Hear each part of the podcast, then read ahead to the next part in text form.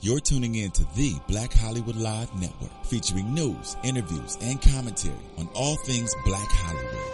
Hollywood redefined. From Los Angeles, California, presented by Maria Menounos and streaming live thanks to Akamai Technologies. This is Black Hollywood Live. Justice is served. Featuring the week's roundup and commentary on legal news. Black Hollywood Live. Hollywood redefined. You're listening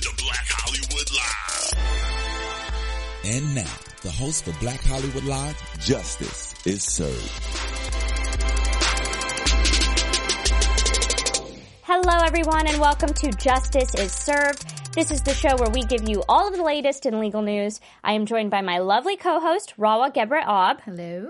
And also famed attorney Carl Douglas is joining us in studio. Hello, Carl. Hi, Mara. Thanks for having me on. Thank you for being here. I am honestly so excited to discuss your storied career. You have represented everyone from Michael Jackson, Queen Latifah, Jamie Foxx, Elgin Baylor, who we will be talking about, uh, and O.J. Simpson, who we will definitely be talking about. So, uh, Donald Sterling, he has been in the news a lot lately, especially in Los Angeles, but nationally he has been in the news.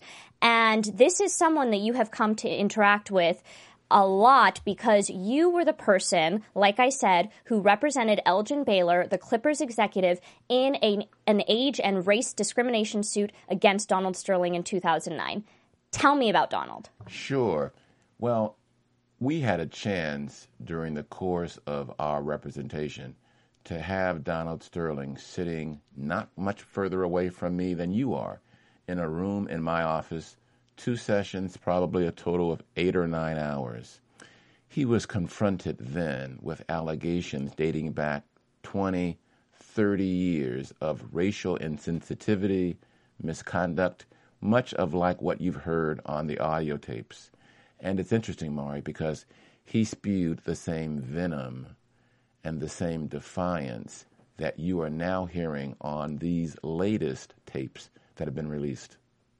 So that that's why a lot of people were shocked when they heard this audio recording. When you heard it, were you surprised? No, I got a I got a lump in my throat.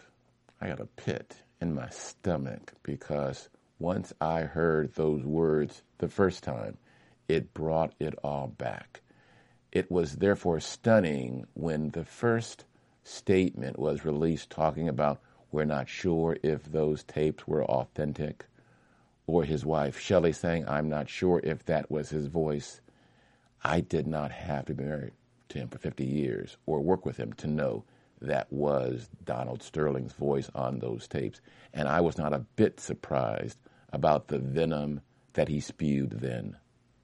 Carl, uh, so you represented Mr. Elgin Baylor. I did. Basketball Hall of Famer. Um, and, and the, the matters at issue were age and race discrimination. It was. And, and I'm wondering if you felt some sense of vindication almost when this recent news came out about Mr. Sterling. Rowan, I really did because in California, as you know, mm-hmm. there's a law that limits the scope of evidence mm-hmm. that you can introduce in a trial, and it limited it to two years before the lawsuit. So we had allegations of racism dating back to the mid 80s, but we didn't have anything that was two years or sooner. So in trial, right before we picked a jury, we made a tactical decision to dismiss our race claim and proceed on the age claim instead. Mm-hmm. So it is really nice because when I was confronting Donald Sterling in his deposition, he was defiant and angry when he denied any sort of racism. He had once a, co- a coffee stirrer in his mouth, and I distinctly remember him flipping it out across the room at me in disgust oh, no. when I would make some of the allegations against him. So now he can't deny it. And we say in my community, God don't like ugly. Mm-hmm. And everything comes home to roost. And now we're seeing really all that we knew years before. Well, some of those allegations were, when I was reading these, I was shocked talking about how he wanted to run a plantation style basketball team. He would talk to Elgin Baylor about his perfect concept was um, black kids being coached by a white Southern coach. It's sort of like the massa looking over his cotton farm Oh, and seeing all of the slaves that were there. That's why it's so ironic, Mari, now that he suggests how could he possibly be racist when he works in an, in, in an industry that's almost 80% black? That's like saying, how could the, you know, the, the, the houseman, the plantation owner, be a racist when he hires all of these slaves to pick his cotton? It really shows how far out of touch Donald Sterling is. He's 80 years old, and he's a real 80 years old. And he has been so accustomed to running his team. Um, he's a bully. He's a tyrant. Everyone there is afraid of him. He rants and raves. He is really just the, the, worst that you would think of a rich, old, stodgy old man. That's Donald Sterling. to date, and to my knowledge, uh, Mr. Sterling has not expressed any remorse for uh, his his words for the recordings that leaked. I, I doubt that he will. Um, how do you think, uh, moving forward, this fight between uh, the NBA and Donald Sterling regarding the ownership of the Clippers is going to play out? Because news is circulating that he has he's looking for some powerhouse uh, litigators here in Los Angeles to help represent him, uh, and it looks like he's not going to uh, give up without a fight. What do you think? I have a different take, Rawa, on all of this. You got to remember, Donald Sterling is a trial lawyer at mm-hmm. his very essence.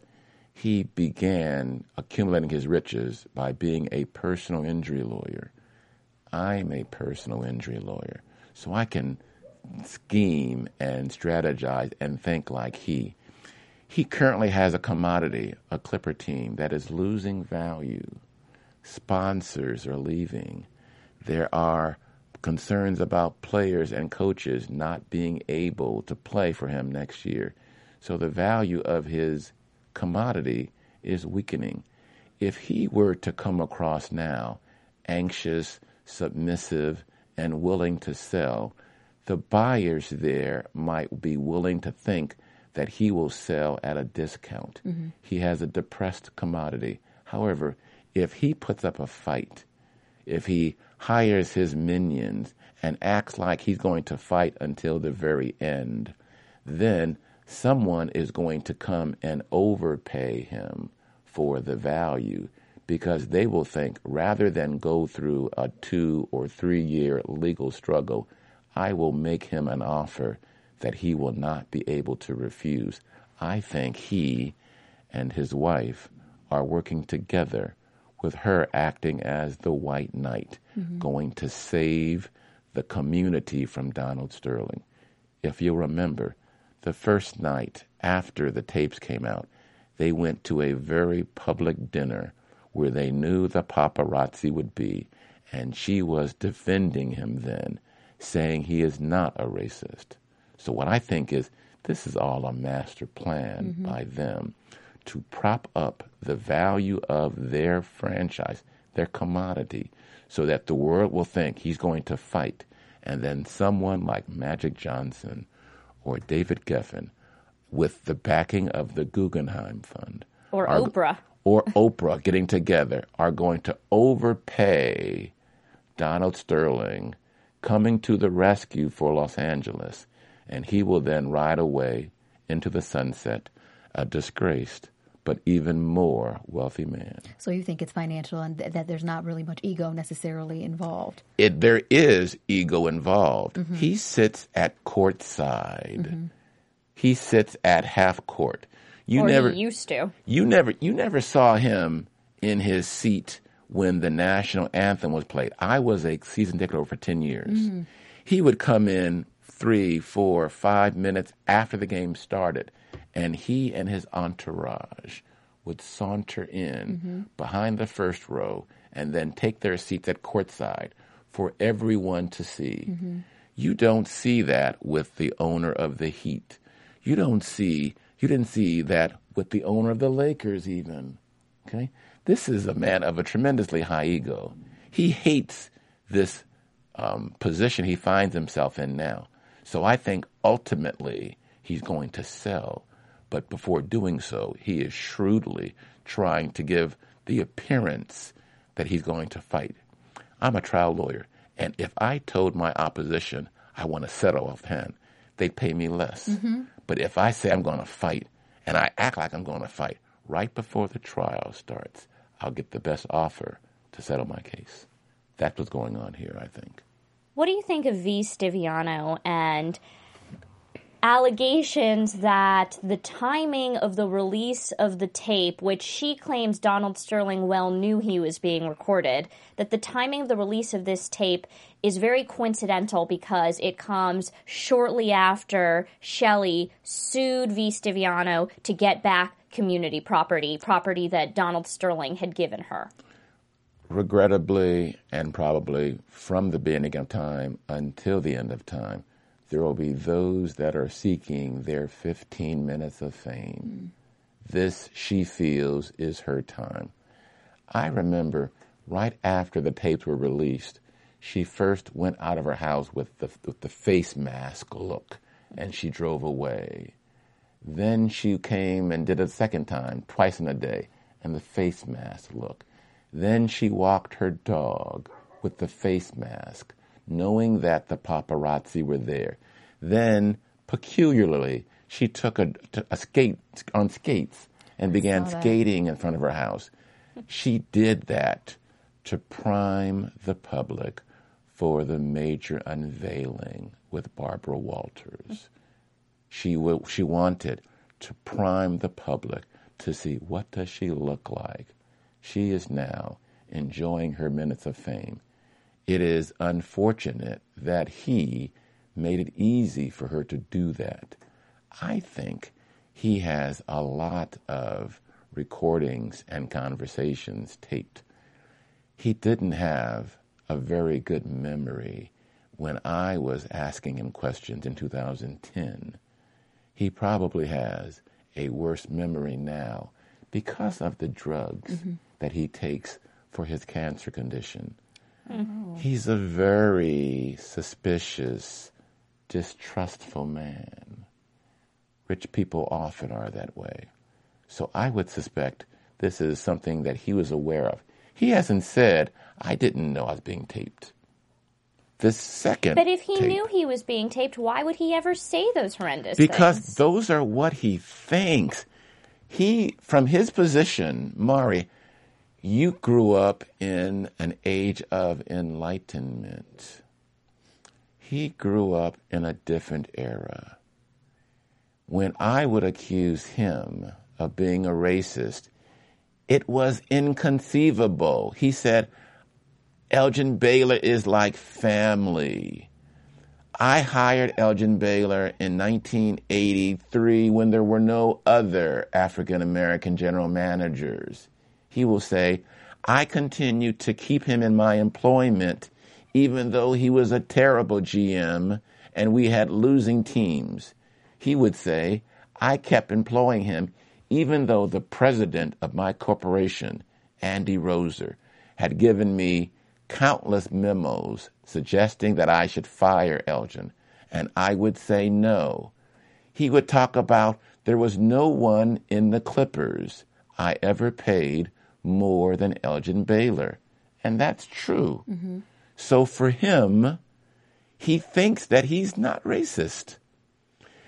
It was stunning on these latest tapes that he could not understand why Magic Johnson, of all people, could take the position that he took.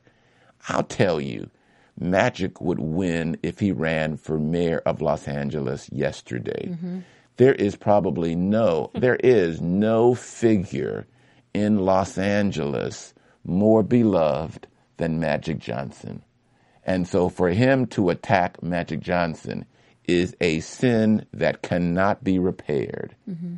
And he could not understand how Magic could be offended and not give him a call to ask for an explanation. That's how out of touch this 80 year old rich man who surrounds himself with sycophants really is. No one will pull the veil of reality toward him because they're all afraid of Donald Sterling. He's a tyrant. Believe me, he's a tyrant. And now you mentioned that you think that Donald Sterling and his wife Shelley are kind of banding together and creating a united front to drive up the price of the Clippers. What about, um, you know, could he pull a McCourt move with the Dodgers and get a divorce from his wife, thus putting the team under the jurisdiction of family court, tying it up for all these years and prolonging this sale? He, whatever he does, I suggest, is a conscious, tactical plan to enhance the value of the team before he sells. Mm-hmm. He has been with this woman for 50 years. He's not going to divorce her now. He and she are co owners in more than 5,000 apartment units around Los Angeles. And we're not talking about East LA or Pacoima. Mm-hmm. We're talking about West Los Angeles. We're talking about Beverly Hills. He is probably the largest landowner in Beverly Hills. His wife is the co owner of all of that. He's not going to risk all of that for the Clippers. He's going to make a fuss. He's going to have her put up a fight and then someone is going to buy the team. They're going to do like the Dodgers have done and have a new network deal, put the Clippers on a special station like the Lakers are, mm-hmm. and make a mint that way. That's how they're going to finance the overpayment of the Clippers. So you don't think that uh, that selling or keeping the team within the family is uh, a high priority? Everything is literally about selling uh, at the highest price. I think, Rawa, there are only 29 other men in America who are in Donald Sterling's position. Mm-hmm. Rich white men, except for Michael Jordan. He's a majority owner. Mm-hmm. Everyone else are rich white men. There's a parallel universe, my dear, that you nor I know anything about. Mm-hmm. Deals are made, things are struck on a parallel universe that we know nothing about. Those rich guys are not going to let this fool bring them down. Mm-hmm. This is the height of excitement for the NBA right now. They've just finished a first round of playoffs beyond any other in the history of the league. It? it? was oh, incredible. it was incredible. Mm-hmm. These 29 men are not going to let this distraction take away from their commodity mm-hmm. for too long. They're going to get into a room with Donald, smoke their cigars, drink their bourbon or their 20 year old sherry, mm-hmm. and work it out and make it happen in due time. I see.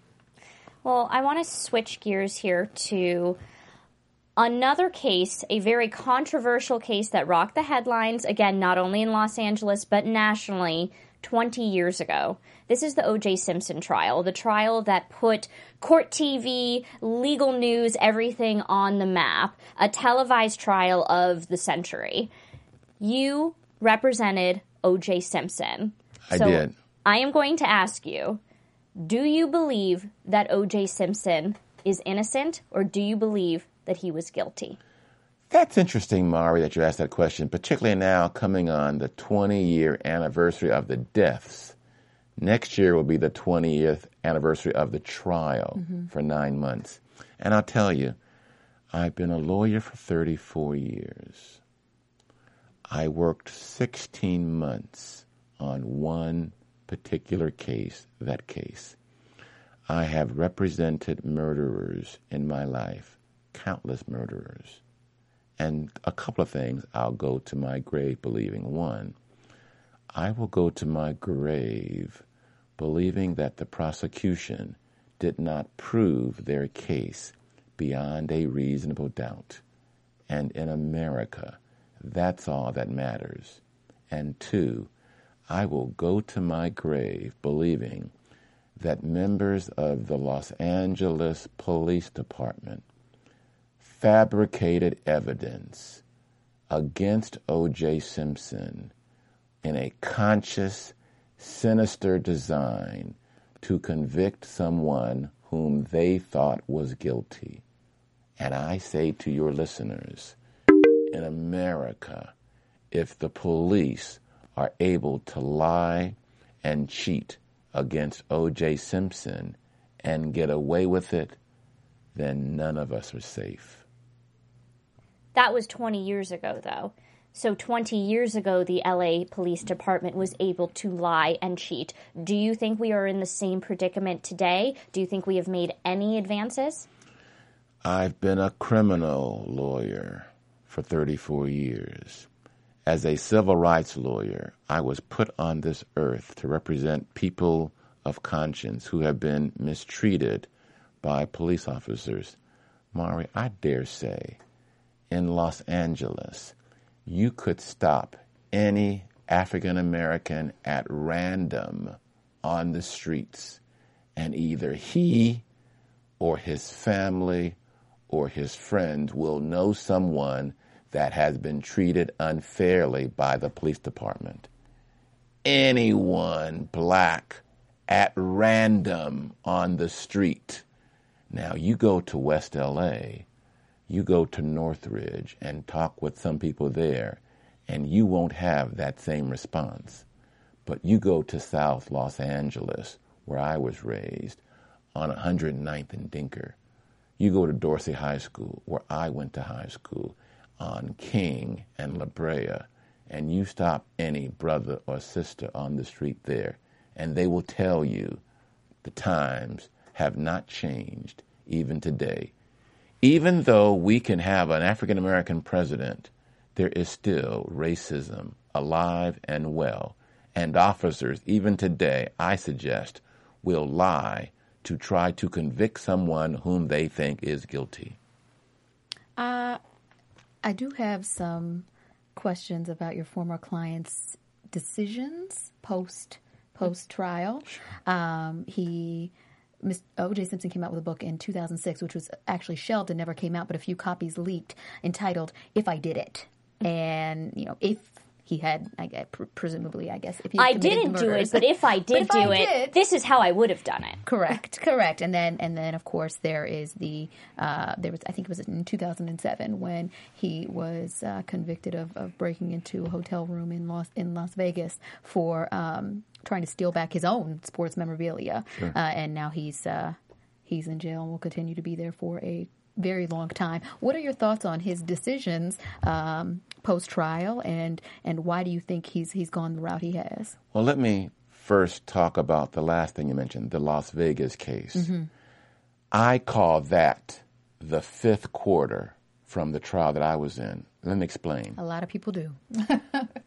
I went to school at Washington High School. It's now called Washington Prep. Mm-hmm. And we didn't have the greatest football team. And but there was an unspoken understanding that if we lost the game in the fourth quarter, we were going to win in the fifth quarter. That was the, the rumble after the game. We call it the fifth quarter. Mm-hmm. The O.J. Simpson prosecution in Las Vegas was the fifth quarter of the O.J. Simpson trial. The judge there kept that jury out until 11 o'clock on a Friday night to have a verdict returned. The verdict was returned by coincidence, I think not, on the same day, October the 3rd, that we received a verdict in the O.J. Simpson criminal trial. 11 o'clock on a Friday night, she held that jury out so that there could be some, some semblance of her sense of, ju- of moral and social justice. The sentence she imposed, 33 years, was identical to the $33 million civil verdict against O.J. Simpson. That was a case where a man with no prior record was at worst accused of trying to take back his own uh, property, dripping wet, that would have been a two year case. Every single person who was prosecuted, the men with the guns are on probation now. Yet O.J. Simpson must spend three, maybe four more years in jail. Mm-hmm. That is an abomination for all fair minded people who want justice for everybody, not just O.J. Simpson. Mm-hmm. Now, indeed, he has made some difficult and, and unfortunate choices. I'm not a psychologist, but if I hadn't been a lawyer, I probably would have wanted to be one. Mm-hmm. And you got to understand who O.J. Simpson was to appreciate what happened. He was the first person of color, really, as an athlete, who became universally accepted in the white world. Michael Jordan should thank O.J. Simpson every day he cashes one of his corporate checks because O.J. Simpson made the black athlete universal. The blanding of O.J. Simpson allowed white corporations everywhere to look at the black athlete mm-hmm. as a potential corporate model. So it's ironic because OJ didn't have much connection with the African American community. Mm-hmm. Um, the celebrations, the you know, the stark contrast on verdict day that you saw between white audiences and black audiences wasn't really celebrating O.J. Simpson per se. They were celebrating that African American uh, lawyers performed admirably. They were celebrating that competence comes in all colors mm-hmm. and is not just limited to one color. I would have conversations very frequently with my co counsel, Peter Neufeld, a tremendously great lawyer from Brooklyn, New York, about he always spoke ill of lawyers who would go on television. And I would say, Well, Peter, for you, this is just another case. But for an African American lawyer mm-hmm. who doesn't get on television too often, this is a big deal for brothers looking for a role model in the streets of Los Angeles or Brooklyn or Miami or Chicago. Mm-hmm. So it's a different, really, uh, idea. Um, but yes, to answer your question, OJ did make some bad choices, but it was because he wanted to come back and regain the admiration and the acceptance in the white corporate community that he lost after the trial to piggyback off your point about the, the trial being televised and, and lawyers appearing in front of the cameras, um, how did the trial being televised affect not only how the case was presented um, by your team, but also how did it affect the trajectory of your career, oh, if at all? My goodness. Mm-hmm. Many ways. I, I hearken back because in Los Angeles, the trial was on every local station from 10 until noon mm. and then from 1.30 until 4.30 it was on every radio local program those same times and initially because i was working i wasn't aware of that mm-hmm. and i distinctly remember one day walking through the mall fox hills mall, fox hills mall. on a sunday with my son who was 4 mm-hmm. then and people were coming up to us and me recognizing me. I remember going to Phillips Barbecue mm-hmm. in Leimert Park, and Phillips is right next to a liquor store. And there was I was walking with my barbecue ribs, mm-hmm. and a guy on the ground drinking some wine looked up and said, "Hey, you're that lawyer." Hmm. That's when I knew it was a new, different construct. Mm-hmm. Because of the O.J. Simpson trial, I was able to open my own practice. There was a certain presumption when I would stand up in court afterwards and say, Carl Douglas from the law offices of Johnnie L. Cochran, everyone would stop and listen. Mm-hmm. Lawyers in the courtroom would stop and listen. When I told someone I'm, I'll go to trial, they believed me. When I said I can handle any kind of case, I could talk that trash and have resonance because I'd done that. So I certainly owe my launching of my legal career on the O.J. Simpson case. I've done some things since then. I was involved in 1999 in a products liability trial against General Motors, mm-hmm. where the jury returned a verdict of $4.9 billion with a B. Because of my connection with O.J. Simpson, the lawyers on that team brought me on to represent the black woman who was driving that car. So certainly, I owe it all to the work of those eight other lawyers, not just me. I, I worked for Johnnie Cochran then. I was the manager in his office, one of eight, but certainly the trajectory of my career arced tremendously high after that experience, both professionally and personally. I could do anything. I don't want to monopolize and ask too many questions, but just again going piggybacking off your Sure. answer, uh, how was it working for the late great uh, Johnnie Cochran, and and what is your fondest memory? Um, I have a portion of my office to this day mm-hmm. as a shrine to Johnnie Cochran. Other than my mother, there is no other person who has had a greater influence in my life than Johnnie Cochran. I was blessed to work with him for 12 years. Mm-hmm. Um, he was for your listeners, as great as he became nationwide after O.J. Simpson, he was every bit that great and more in Los Angeles oh, before O.J. Simpson. When I was a young federal public defender in Los Angeles, there was only one place that I wanted to go after leaving that job, and that was to work for Johnnie Cochran. Uh, he called me son, and he still holds a special place in my heart. You'll make me cry. yeah.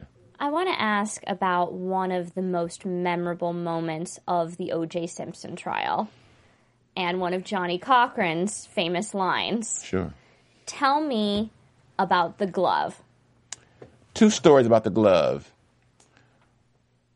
Chris Darden, who was the prosecutor there um, before the OJ trial, was a fan of our office. He worked in a unit in the district attorney's office that would investigate police misconduct against citizens. So basically, he would investigate the criminal component of civil cases that we would handle in Johnnie's office, suing the police. Now, Chris would never find reasons to charge the police, but at least we had a certain relationship. We knew each other because of our similarity. He was brought on to the case only after a predominantly black jury was picked in November. Trial started in January, and he was there for the first time on uh, the first day of trial. So his presence there was clearly a function of race, even for the prosecution. And he wanted to be the next Johnnie Cochran, but he couldn't. He couldn't wear Johnnie's shoes. So he always tried to one up Johnnie. And he wanted to have OJ try on this glove. And we wanted to have a chance before doing that to have an experiment.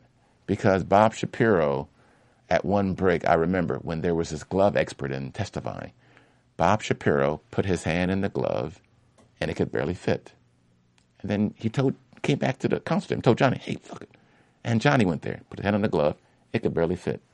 We knew OJ has humongously large hands. He's six foot four, hunk of a man mm-hmm. with really large hands. And we knew if that glove could barely fit Bob Shapiro's hands and Johnnie's hand. And I remember they did a comparison of hands in the courtroom Definitely at a wasn't break. about to fit OJ. Oh, it wasn't going to fit OJ's hand. So we wanted a break at lunchtime to have the gloves and OJ and a guard there to check it out. Before doing that, Chris Darden tried to one up us by having the glove demonstration take place before we could do our own private experiment. Mm-hmm. So I remember Johnnie coming back from sidebar and saying, okay, guys, he's going to have us turn on the glove, try on the glove. Now, there's a camera in the corner of the courtroom that looks down. I remember I'm sitting next to the podium in the middle of, of the counsel table, and OJ is two seats over. I think Johnnie was next to me, and OJ next to Johnnie, and Shapiro's on the end. And the first rule of a trial lawyer, Mara, is to never let them see you sweat. So they brought the glove over. Because there was blood on it, you had to put latex gloves for the bio- biomedical kind of problems and, and, and AIDS and that kind of thing. So first, OJ put on a latex glove, and he started to put the glove on, and we and no one knew what was going to happen. It was the most dramatic two minutes mm-hmm. of my life. You could hear a pin drop, and the courtroom was filled to the gills.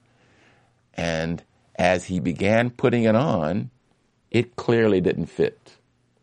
And then OJ went into actor mode and stood up. he stood up and showed the jury. And Johnnie said, Can he walk over here, Judge? Can he walk over there? And then he's now in, he's, you know, all of that. Um, it was, the, we have a, we have a rule, Mari, you know, and, and Rahwa, I'm sure you know, the first rule of cross examination is never ask a question that you don't know the answer to. That's the first rule walking in the door as a 1L, first year of law school. Well, 10 times more important, you never do a demonstration that you don't know how it is going to take place. Mm-hmm. That next weekend, every Saturday, we met in our conference room, all the lawyers, all the investigators, and we would review the last week's work and what's coming up the next week. It was like grad school for lawyers. Bob Shapiro, Jerry Uelmen, Alan Dershowitz, F. Lee Bailey, Johnnie Cochran, some of the greatest minds together in a room. Mm-hmm. I was the second youngest in the room. Shawn Chapman, who was Lindsay Lohan's lawyer, was the youngest. And it was like grad school for us. Jerry Uelmen, who was the dean of Santa Clara's Law School, was by speakerphone. Mm-hmm. 20 people crammed into a room eating Chinese food. And Jerry said on the speakerphone, Hey guys, I got it, I got it, I got it. He said, If it doesn't fit, it must have quit. And we thought about it for a second, and being the trial lawyers that we all are, we knew that would be the line that would resonate because jurors are not scientists and no one understood the DNA evidence. But the jurors could see that the murder glove didn't fit the accused murderer. And so we all knew that was going to win the day. And there were high 5s mm-hmm. and, and yelps and all kinds of celebrations in that room. That was the line of the trial. And we were in June and the closing was in October. This happened in June, but we all know that was a line for the case. Mm-hmm. Finally, if that was the moment that the trial was won, then what was the moment in the O.J. Simpson trial that you were most concerned about as his defense attorney? Uh, I didn't have blood in my car. The DNA was clearly the most troubling piece of evidence. Now, DNA is accepted by most people of, of, of, of, of interest and understanding as being just about like a fingerprint. You no longer have the challenges to the science now that you had back in 1995. So we were all unclear about how it would play or even if the jury would understand. And they would have odds, one in five billion, that there'd be a, another match, or one in, you know, 200 trillion. The numbers were just uh, inconceivable. It boggled the mind. So we were most concerned about that. It's funny because Barry Scheck, Peter Neufeld and a, and a lawyer from Sacramento, great guy, Bob Blasier, were the DNA experts, and Bill Thompson from Orange County. And I was the focus group person mm-hmm. because I didn't know this, nor did the jurors. So Barry would use me for DNA. I'd be in the back row. The DNA guys in the front row. Johnnie and Shapiro are in the front row but me and Bailey or Shawn or or, or Kardashian mm-hmm. were in the back row, right inside the well, right next to the computer things. And I was supposed to be the focus group to see if I understood. And I remember there was the DNA scientist from the LAPD crime lab, and she was talking, and Barry was examining her. And they were going on for 20 minutes. That testimony lasted for days. It was very dry, very scientific, very difficult to comprehend. And I remember a break with uh, the trial, and Barry turned around and said, Hey, Carl, did you get that? And I said, Barry, I didn't understand what the F you and she were talking about. It was like there was a private conversation.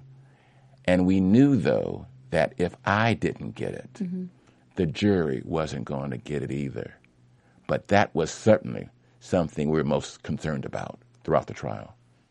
Well, it was a fascinating trial that captivated the nation at the time and still on its 20th anniversary coming up. We are still talking about the O.J. Simpson case. So I'm sure our viewers and listeners at home will want to ask you questions and pick your brain. So uh, if you could give them your contact information, we like to share our Twitter handles, have our viewers and listeners reach out to us. Certainly. My Twitter handle is C E D E S Q and my email address is Carl, C A R L, at douglashickslaw.com. That's D O U G L A S H I C K S L A W dot com. And please follow me on Twitter. I need some more followers. well, Carl, I'm sure from this fascinating interview today, you will get a lot more followers. Follow Carl on Twitter. Reach out to me on Twitter at Mari Fagel. I'm at Rahwa, R A H W A. And as always, thank you so much for joining us on Justice is Served. We will be back here, same time, same place next week, and have a good weekend.